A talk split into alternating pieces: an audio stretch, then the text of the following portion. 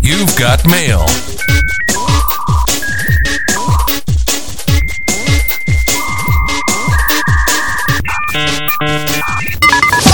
This is Andy and John Talk Telecom with Andy Netzel and John Rewe. All right, you're now logged into Andy and John Talk Telecom. I am Andy Netzel. I'm John Rewe. John, today we have an interview with uh, Mark Dzuban, President and CEO of SCTE, and uh, I thought it was a, a great talk. Yeah, it was fantastic. I mean, he's an incredibly smart man who has spent a lot of time in this industry, seen it uh, through its, uh, as he said, embryonic stage through what it is today, and and the you know the development just keeps on coming. We're we're at a really uh, incredible moment in this industry where the you know there's always been innovation, but it's really proceeding at a crazy rate right now. So he's got a lot of great insight on that, and really appreciate him making some time for us during a busy expo week. Absolutely, yeah, he definitely uh, definitely had a lot of great insights, a lot of um, forward thinking thoughts, and where um, you know where the industry is has been and where it's going. And um, I'm really excited for our, our, listeners to listen to him speak. So let's uh, let's not hold it up any longer. No, let's get into it. All right, you're back with the Andy and John Talk Telecom, and uh, with us we have Mark Dzuban, President and CEO of uh, the SCTE. Mark, uh, good afternoon. Thanks for joining us. Oh, and uh, you're welcome, and thanks for the invite. Always appreciate talking to uh, folks like you. Absolutely, absolutely, and a busy week for you and for for SCTE with uh, the um, virtual remote cable tech. Uh, how's your uh, how's your cable tech week been going compared to previous years? It's it's actually going very well. And think about it. Um, this is the second year of let's call it COVID malaise, right? Mm-hmm. Uh, we've been working uh, feverishly. A lot of programs we had that were forecast for the next uh, couple of years is being drawn in with telemedicine, telehealth. Uh, a lot of work today that's kind of fundamental to the the life that we we live here remotely, many cases.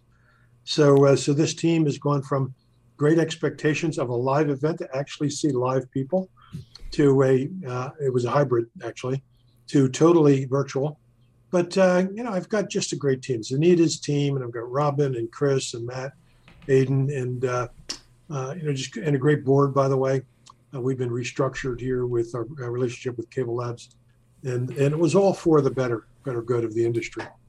But uh, they work hard. Uh, in fact, we generally do more with less.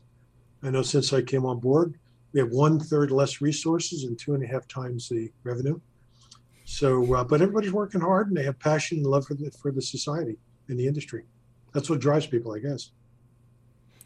Yeah, that's wonderful to see, and I think there's just uh, it's so great to have this vin- uh, opportunity to for the industry to come together because there's so much going on right now. It's just unbelievable. I mean, you take the impact of the pandemic on our industry and the demands of bandwidth and the Herculean efforts to uh, upgrade systems in record time and adapt to that, and and and then on top of that, the the stuff that's coming down the pipeline for the future. If we talk about lim- limitless connectivity and convergence and 10G and 5G. It's just, you know, and then RDOF and, and other forms of federal money going to rural broadband. It's just an unbelievable amount of things going on right now. So, how do you how do you kind of see through that and and kind of uh, identify what is SCTE's uh, leadership among all the things going on there, uh, and kind of uh, make that the theme of the event this year?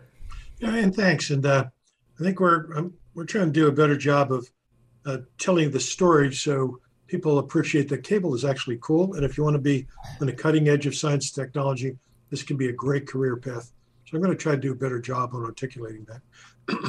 but if you look at um, what happened this year and some of the things we're, we're doing, um, one of the reasons that CableLabs and ourselves had uh, had come together was if you look at the fundamental logic of ideation and then the applied science of product realization or bringing ideas to life.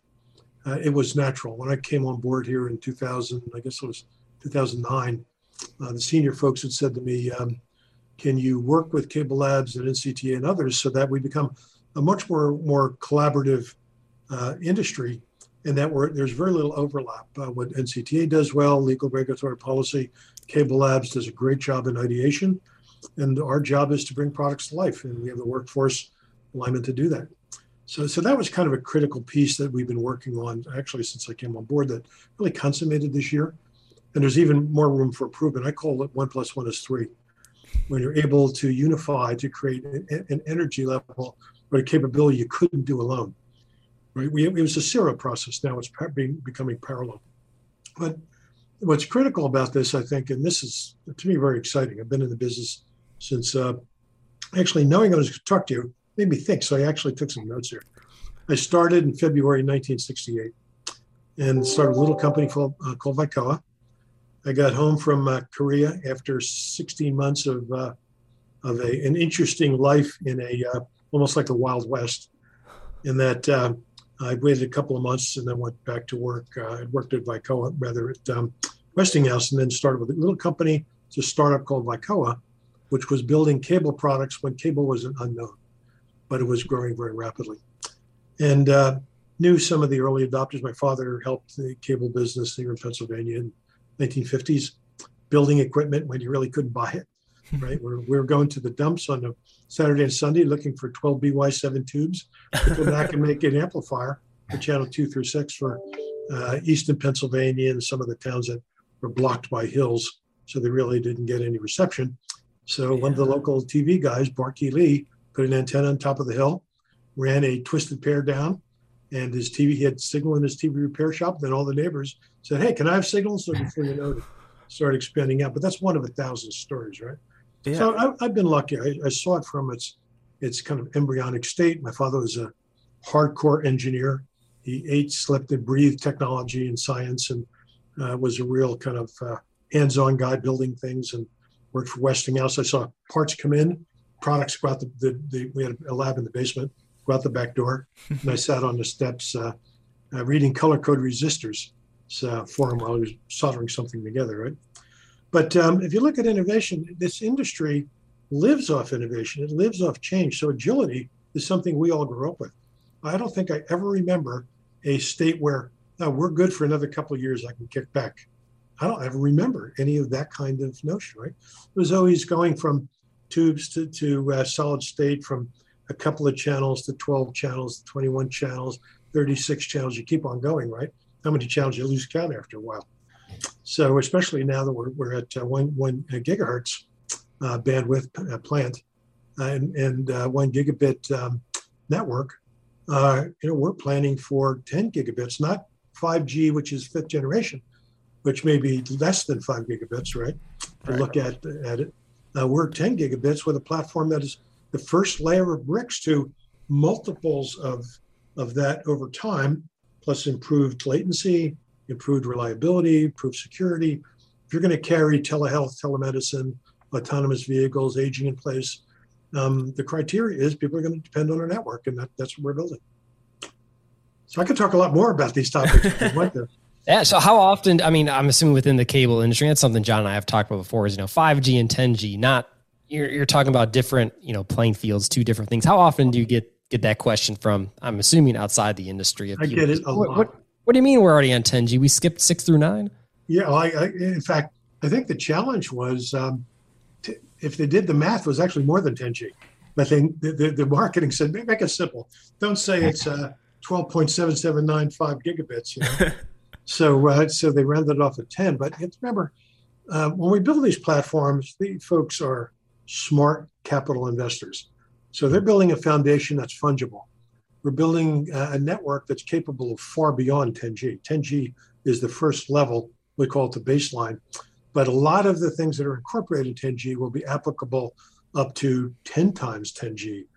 Uh, let me see, almost 20, is it 20 times? A lot more than 10 times 10G, right? I'm just thinking of what we have on, on our roadmap. So um, it, my job is to get the ideation and create a, a feasible product and service at the right price point. So we're working on tap housings that can go out to 1.8 gigahertz or at 3 gigahertz. We're working on um, network technology that can be maintained in the field with the right test equipment, uh, making sure that uh, to include an evolution of, of um, f- fossil fuel less uh, vehicles. So, so think about it. It's not just the network; it's the people and the equipment to support it. So, so it's product realization is all the piece parts that make something come true in a viable, scalable platform. It just never ceases to amaze me the new levels of performance that we can squeeze out of uh, the same coax that we've been using for so long. Now, as we get to 10G, that fibers push deeper into the network. When you get to 10 times whatever, 10 times 20G, um, is there still going to be a piece of coax somewhere at the end of that network? There's going to be coax is going to be around for a while. It's not going anyplace. and and it's like um, you know a lot of applications. What do you need to do the job? But we don't want to throttle new applications and ideas. And uh, we, we talk a lot about um, some of the new applications as an example, which really drive it. We know if we create the bandwidth that it'll it'll be used, how, how effectively is it being used, right? As an example, if we look at some of the applications like holographic imaging, right? Uh, simple one way may take, um, uh, without compression, probably um, seven or 800 megabits. Uh, if you're going to do holographic imaging in its greatest formats, full duplex, that's you can see where the bandwidth gets eaten up pretty quick. But, mm-hmm. but what's key is we have the steps to get to where we need to be as those applications show up. Um, what people don't realize too is artificial intelligence is generally not archived in the terminal gear. It's archived in a centralized location where you have a repository of all of the, let's call it the, the software uh, actions that need to be taken by a particular ask, right? Mm-hmm. And therefore, you, you need the speed, the bandwidth, and, uh, and minimal latency uh, in order to use uh, artificial intelligence to its greatest capacity.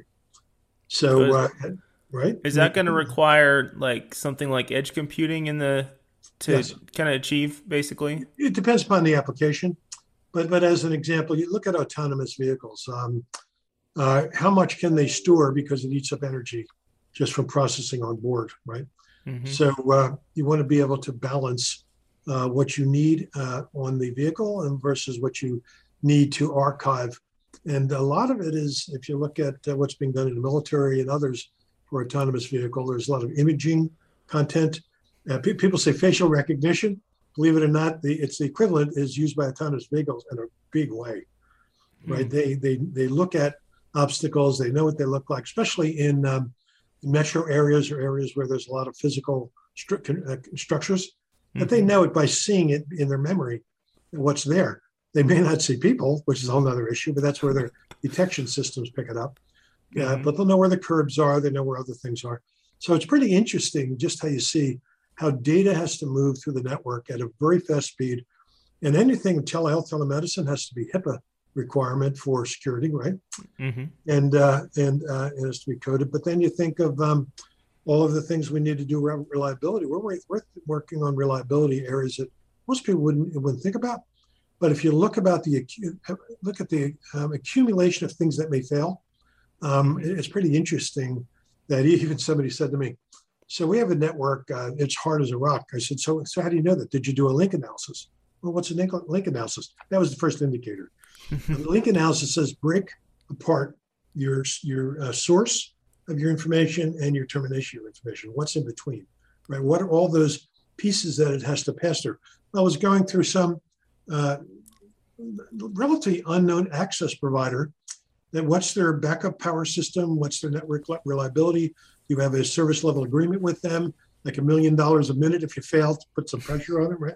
Mm-hmm. I mean, I'm not saying that you do that, but um, you look at a link analysis, it's going to tell you what are all the piece parts that I'm traversing? What do I need to do to harden, right? Mm-hmm. So um, uh, I think there's far more analysis than most people think that we're going through now. And uh, to me, it's exciting. You know, I've had I've been in the cable business my whole life, other than I had a tenure at Bell Labs was at Bell Labs 10, uh, about 10 years developing uh, HFC and uh, broadband um, on cable, Put, putting voice on cable and putting all kinds of internet services on cable. And when that was done, I left, started another company. Eh, so wow. go looking through your uh, kind of your past, you were at Bell Labs, AT and T, and um, was that that company startup? Was that Cedar Point Communications? When I left um, Bell Labs, we started Cedar Point. I was the vice chairman and we I had worked on a project called 7E, which is the next generation of a 5E analog switch uh, for telephony. And um, uh, this switch was unique because it was half analog, half digital, or it could be both. And it was a local access switch, which meant it was good for about 200,000 lines that, that, could come off it. Uh, but it, um, what was nice about it, it could operate in a digital or analog mode, and a very, very good transitional switch. For whatever reason, AT&T decided not to build it. A lot of smart people. And uh, I'm going to be honest, I, I am honored to have a business card that's a member of the technical staff of Bell Labs and that uh, I was in the middle of brain trust that I was, you know, you, you, you kind of feel that small when you're in guys with IQs at 160s and above, you know, that uh, that think far beyond what we think on a, on a, on a daily basis. So it was it was a real honor, and I uh, I, I, really enjoyed it. But um, what was great about it is having access to the different kinds of thinking about how you would use a broadband network, and, and you have to go back in the history. AT&T um, was subdivided with the Bell system in 1984 or so. Uh, they they were they had to sort out what, what was remaining in AT&T, which was long distance business. They lost the local access, which became the Bell companies. Mm-hmm. Uh, so how do you recreate a, a footprint that has local access? They've got the long distance, uh, and it was all digital. It was uh, ATM networks uh, when I was there. So my job was to figure out how to rebuild local access in, in using the most current technology. So that's why AT&T acquired TCI, acquired MediaOne, and that was the beginning of uh, what we did. And I sat out, sat in all those negotiations, laid out the plan, how to negotiate with the cable guys, and uh, you know I worked with, um, I had the privilege of working with John Malone and many others who I always considered the brightest and smartest engineers with economic backgrounds. I mean, a tough, tough combo, right? Yeah. So uh, I was lucky. When you look back at that, you know, that's I wasn't there for that, but when I talk to people who were, they say like, you know, that sounds like that was the good old days and that was a golden era of sort for, sorts for the industry. You know, what do you see about the those days versus you know the dyna- dynamism in the industry today? Is it is it just different periods of time, or does it just speak to like the general dynamism of the industry and, and the smart people and over the over the period of time? Well, it, it's different in, in the following way. When in the early days, most of the people I knew that owned the systems operated the systems, so they had a they had skin in the game, mm-hmm. and they were climbing poles, running bucket trucks, doing service calls. And In many cases, the kids, as they they grew up, the kids were doing service calls, and it became a real family affair. I say most of the systems were families, and if they weren't, let's call it blood families, they were folks that got together in a friendly way. They were good business associates. And I know TCI working there was a family. Uh, just about every company uh, I was associated with became a family. And that uh, they took it pretty seriously. But like the Bell system evolved by buying up all these little companies to make large operating companies. Sometimes you need to do that to scale. As the as the world changed, you needed to do that. The economies of scale. Uh, where it's changed is I think it's become far more sophisticated from a business perspective. We used to fly by the seat of our pants in many cases, and, and actually it was by good judgment, smart people that were responsible, that, that you know how to use a calculator. But now think, you, you think about uh, the tech situation, the stock market, investments. Um, we, we, have to deal with um, with folks that are uh, analysts looking at the industry, right? Mm-hmm. And uh, we look at not only a couple of million dollars or a billion dollars. We talk about a hundred billion dollars of assets. So, and it's global. I mean, I, am very proud of uh, Mike Fries and the LGI folks and what they're doing in Europe. It's almost like a mirroring what they did here, because they ran out of franchise here. Now they're it's almost the same thing in Europe, but uh, very smart, right? So, but I, I think it's more sophisticated, and also what comes out of that is much more sophisticated technology. Uh, if you look at Moore's law, how that's driven our business from the ability to to, to build complex uh, smart devices.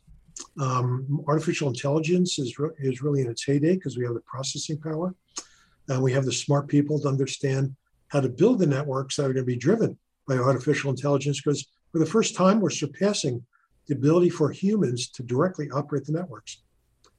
So, so the uh, humans are going to use an extension of their own knowledge base and capability by using artificial intelligence as their that's called call it knowledge base and management extensions. That's a pretty powerful statement to say that a network exceeds a human's ability to operate it. So I mean, it, it is in a way. And think about it. They created the framework and the, and the grounds by which uh, the artificial intelligence will assume responsibility, right? Mm-hmm.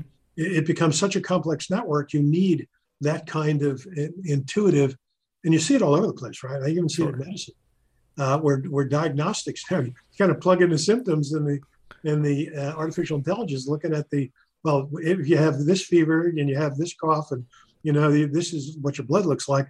Here's what it's most likely, right? Mm-hmm. But you need that in order to manage the systems. We see the telemetry we see as example on the power side, and what we're looking at is how do you manage power in a uh, in an industry that um, uh, we can actually save a lot of power if we if the network almost becomes live. You burn as much power as you need to pass the let's call it terabits in the network, which vary from day to night and from and from evening to, to morning. So, uh, so there's all kinds of things we can do with this artificial intelligence, but it's it's not like it's got its own will, right? It's mm-hmm. managed with with framework. The danger is if you kind of let it go on its own. Yeah. But I, I think the fact that it's all managed in a very sophisticated way, with with the right uh, guardrails. Sure. What um talking developing this and, and, planning for the future and looking at what we think use cases are going to be they're going to use this bandwidth um, i mean i know that it's easy to comprehend that you will work a lot uh, that SCTE works a lot with vendors in our industry that we might be familiar with um, you know, at risk of you know picking a few like a, like a Antronix or a CommScope or you know any Corning, anyone like that. But um, I think beyond that, you probably have to work with um, you know with the people that are going to be using the data, like the Facebooks and the Google. So so, so who are the stakeholders that are involved in some of the research and some of the planning that SCTE does? So so we um, it's kind of interesting to said that if you look at the operating companies especially the, the larger ones, uh, they have the direct relationships with the Googles and um, and the others who really have a lot of, uh, I think, uh, synergistic work that they do together, right? Um, what we do though is, is, from the applied science perspective, how do you make it work? How do you put it together? So our standards body is, is absolutely critical. It cannot work and it all is meaningless unless it can interoperate because you have a lot of different piece parts that work together in a, in a synergistic way. So our standards body ties together uh, a lot of the piece parts so they the manufacturers can build product that when you pull them all together, the piece parts like the puzzle works. And that uh, Chris Bastian just does a great job of running that group. What we've done though in the new world, how we changed to, to adapt, is we're saying that if you look at um, our industry, and, and there's still people that don't don't think about it, we are no longer driven by entertainment. It's two, three, four years ago that our, our internet subscribers exceeded our entertainment entertainment subscribers. We are, uh, I'd say, very sophisticated and complex transport networks, smart networks. We're not a dumb wire, and that it's capable of uh, a lot of growth. It's a building block type construction, and it's operated by smart people. So um, what's different about it is the applications we're going to be seeing once once more and more folks realize that it's just not an entertainment network. Um, we look at telehealth, telemedicine. We have major programs going on with telehealth, telemedicine, autonomous vehicles, aging in place, aging in place. Think about it. The cost of uh, moving to a retirement place where you know you, you basically have outpatient care is pretty expensive. Um, we're working in areas that you would never thought of living in a in a structure or dwelling that has literally all of the diagnostics capability using um, implant technology, uh, radi- radiation characteristics. In other words, my wife has a a um, pacemaker. It's got a radio in the pacemaker that is uh, on Bluetooth. We have a Bluetooth receiver because it's probably not good for more than about three meters, which is about what, 10 feet or so.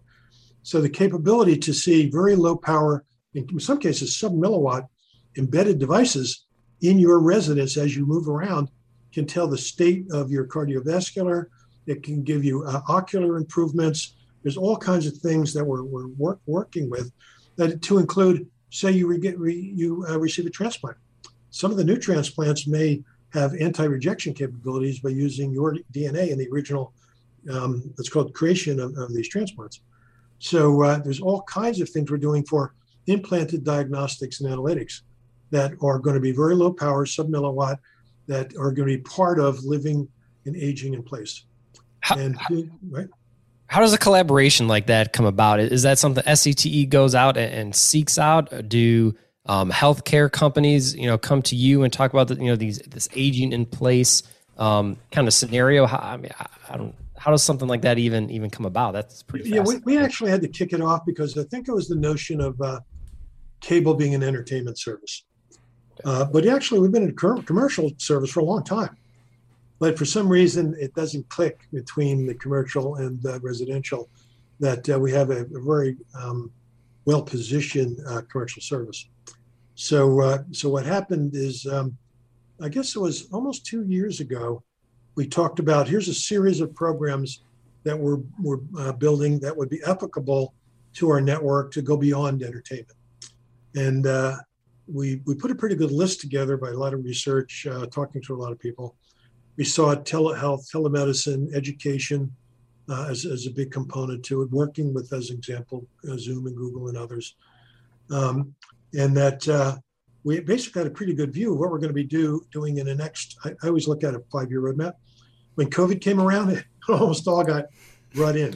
Well, the, the telehealth had good timing. Yeah, absolutely. With uh, telehealth, and that uh, here, here's some examples. We own, we we I, I can't say own. We own standards that are critical for some of the new applications. One of the standards is around how do you uh, um, integrate as example, like it could be a commercial, it could be something that you have a ongoing program in a sequence of frames. How do you uh, automatically being able to insert it so that you can look at an MRI, blood tests, and that kind of stuff? We already have some of these standards created that we can now apply to problems they're trying to solve in other markets that really haven't had a chance to think about adapting from an industry that already has these applications and capabilities into the work that they're doing. So uh, uh, Chris started up, and it's really moving very rapidly. And uh, we're, we're working with HIMSS and many others. Uh, uh, there's some folks that I, you know, I'm sure we'll share once we can we can talk about it. But um, I think you're going to see a lot of innovation in these areas. Now, we launched a 10, 10G uh, challenge, and that 10G uh, challenge is around those applications that may be applicable to 10G, so uh, 10 gigabits.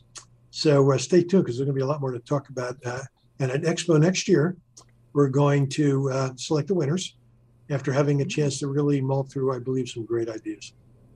Wow, that's exciting. I'm, I mean, this is really, really changing rapidly from what we thought of cable TV as not that long ago. And I think just even the term cable, and I think for you know those of us who kind of have some background in cable TV as opposed to telco or or other types of uh, connectivity you know, I think that's our defining term is you know c- cable TV, but that's th- that term doesn't really do justice to what what is happening right now. So, I mean, is that is that defining our industry, the HFC based network as cable TV? Do we need to get away from that terminology? Like, how do we uh, not let that uh, nomenclature hold us back? Well, you you hit a, one of those topics we frequently have if you look at CableLabs and SCTE, they both have cable, right, uh, in, in, the um, uh, in, in, the uh, the title. So we we talk about all the time, but people love SCTE, they love CableLabs, and so far we have a vote that says keep it until we see or need to do to do something different. But it, you're, not you're not wrong. A lot of folks bring it up because this is a new world. Um, we're evolving, and by the way, that's uh, that's our mission to evolve. Mm-hmm. We're not relevant if we don't evolve. Well, and I think the relevance uh, to the whole uh, connectivity uh, world is is really. I mean, I think cable is extremely relevant and and doing some of the most amazing things in there. And so I think we might also be a little defensive of the term cable because that's kind of where it came from. So so so that's cool. I mean. Yeah, I mean, there's not going to be any. The proof's going to be in the pudding with the innovation that we put out there. Yeah, and th- think about this too uh, our workforce, uh, how do we evolve a workforce where the technology is moving so fast, it's hard to keep up with it. Mm-hmm. So, so education in some circles is, well, I've gone to this course, now I'm up to speed. Um, I think it's evolving so fast that if I just look at myself, I have to read every day. I'm always looking at what's new, what's different to keep up with what's going on. And if you're in a in a in a position of where you're you're you're not only designing new networks, but you're also building networks with a new technology. You need to build them with the knowledge of not just putting things together, but what's the ultimate objective? How does this uh, apply to the end state? How does it fit into the puzzle of all the piece parts, right? So, uh, so education needs to be something that is a continuum, not just an event. So uh, we have uh, micro lessons. Uh, Robin Fenton on our team uh, works. I, I, think she works 24 by 7 based on the load that she's uh, she's got to do. But she's still alive and she's ticking over there. And really, the team is doing well. But you know, when you have passionate people love what they do, it's not just an eight, eight hour a day or 40 hours a week.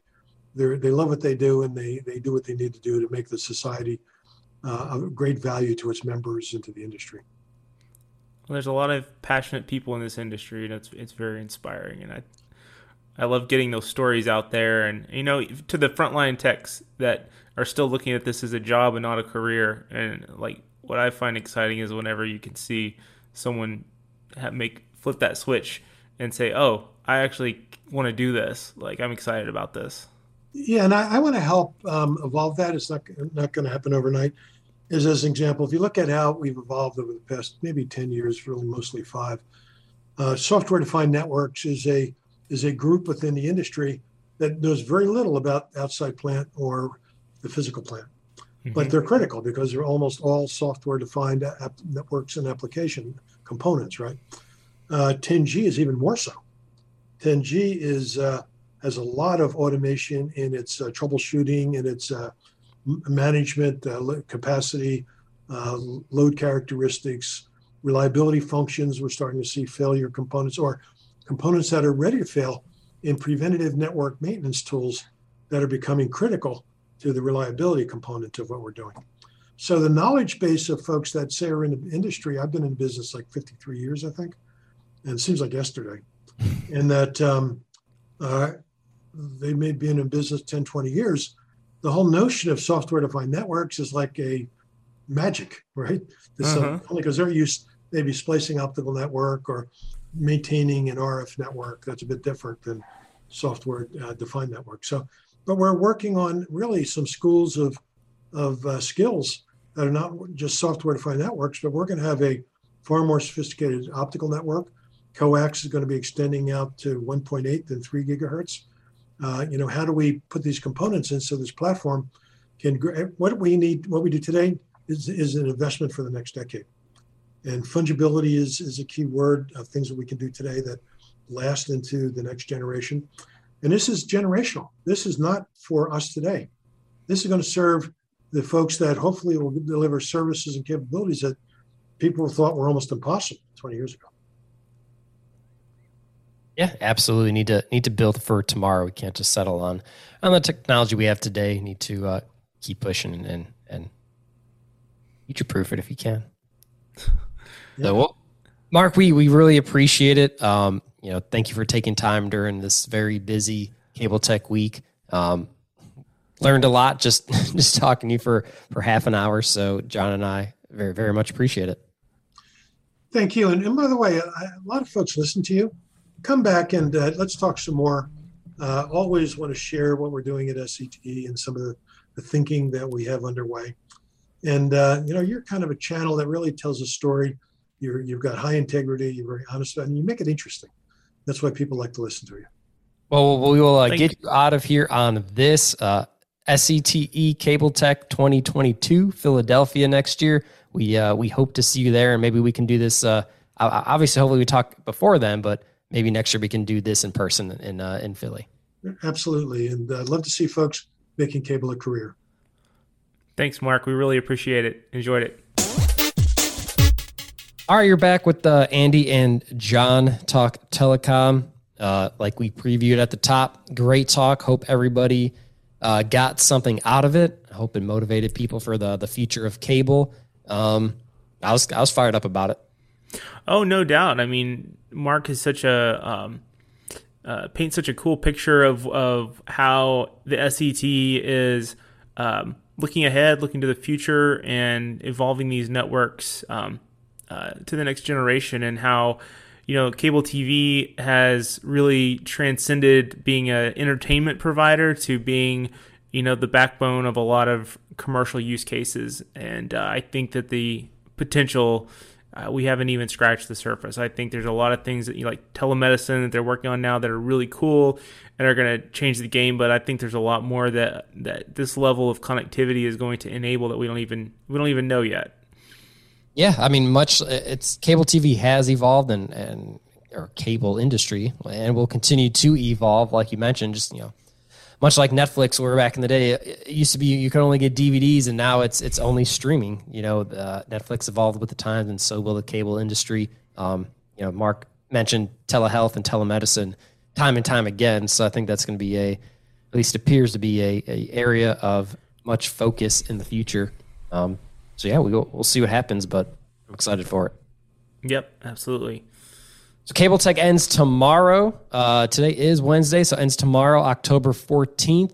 And uh, one of the uh, sessions that we had talked about um, that we were excited about is uh, 9.30 Eastern. The power's out, making the most of those vital first 72 hours and, and talking about all of the things that providers um, should consider and need uh, if, if there's an outage, a storm hits, uh, you know, if, if something happens to keep their networks – up and running and getting them repaired as, as quickly as possible. So that should be a uh, an interesting talk and one that we are looking forward to on this last day of Cable Tech.